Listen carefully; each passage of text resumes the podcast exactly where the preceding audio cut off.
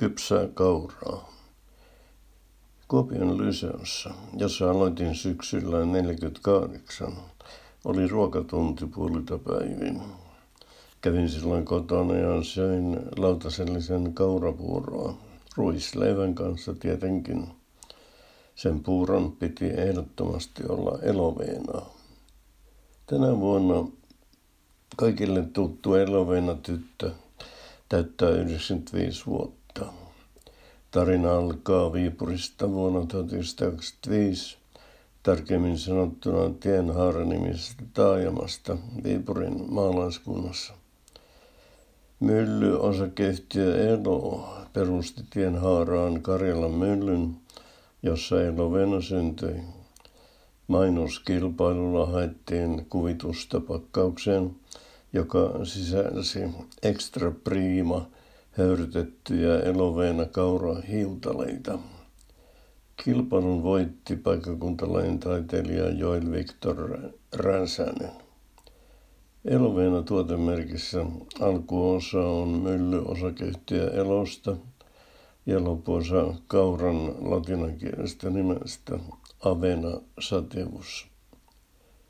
Kerrassaan hieno yhdistelmä, sointuva, suomalainen, mutta samalla myös kansainvälinen.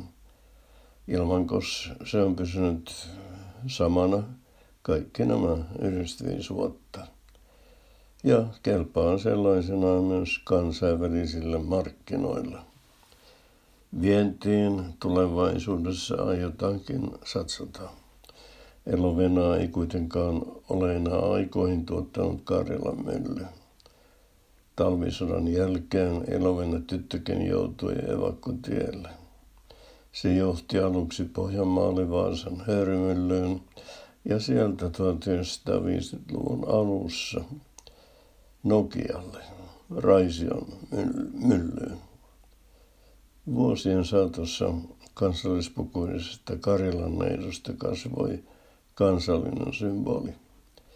Nimi ei erityistä kansainvälistä tuunausta kaipaa, mutta neidon asu menee uusiksi. Kansallispuvun tilalle on tulossa sininen mekko. Muodonmuutos tapahtuu vähitellen tämän vuoden helmikuusta alkaen.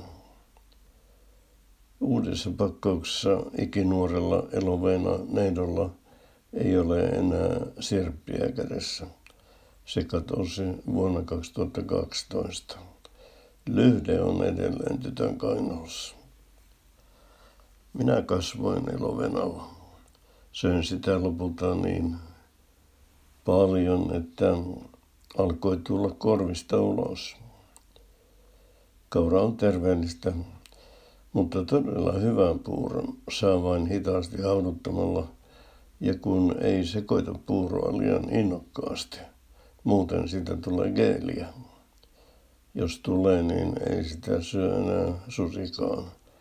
Enkä minä jaksa kymmentä minuuttia odottaa. Enkä jaksa olla tarkkana sen sekoittamisen kanssa. Elovena tytön muodonmuutos jakaa mielipiteitä puolesta ja vastaan. Odotetusti. Herkkä asia. Sisu, Sauna, Sibelius ja Elovena. Ja Marimekko. Antaa ihmisten messuta. Siitä vaan niin paljon kuin sielu sietää. Se kestää aikansa. Sitten palataan päiväjärjestykseen, toisin sanoen ilmastonmuutokseen.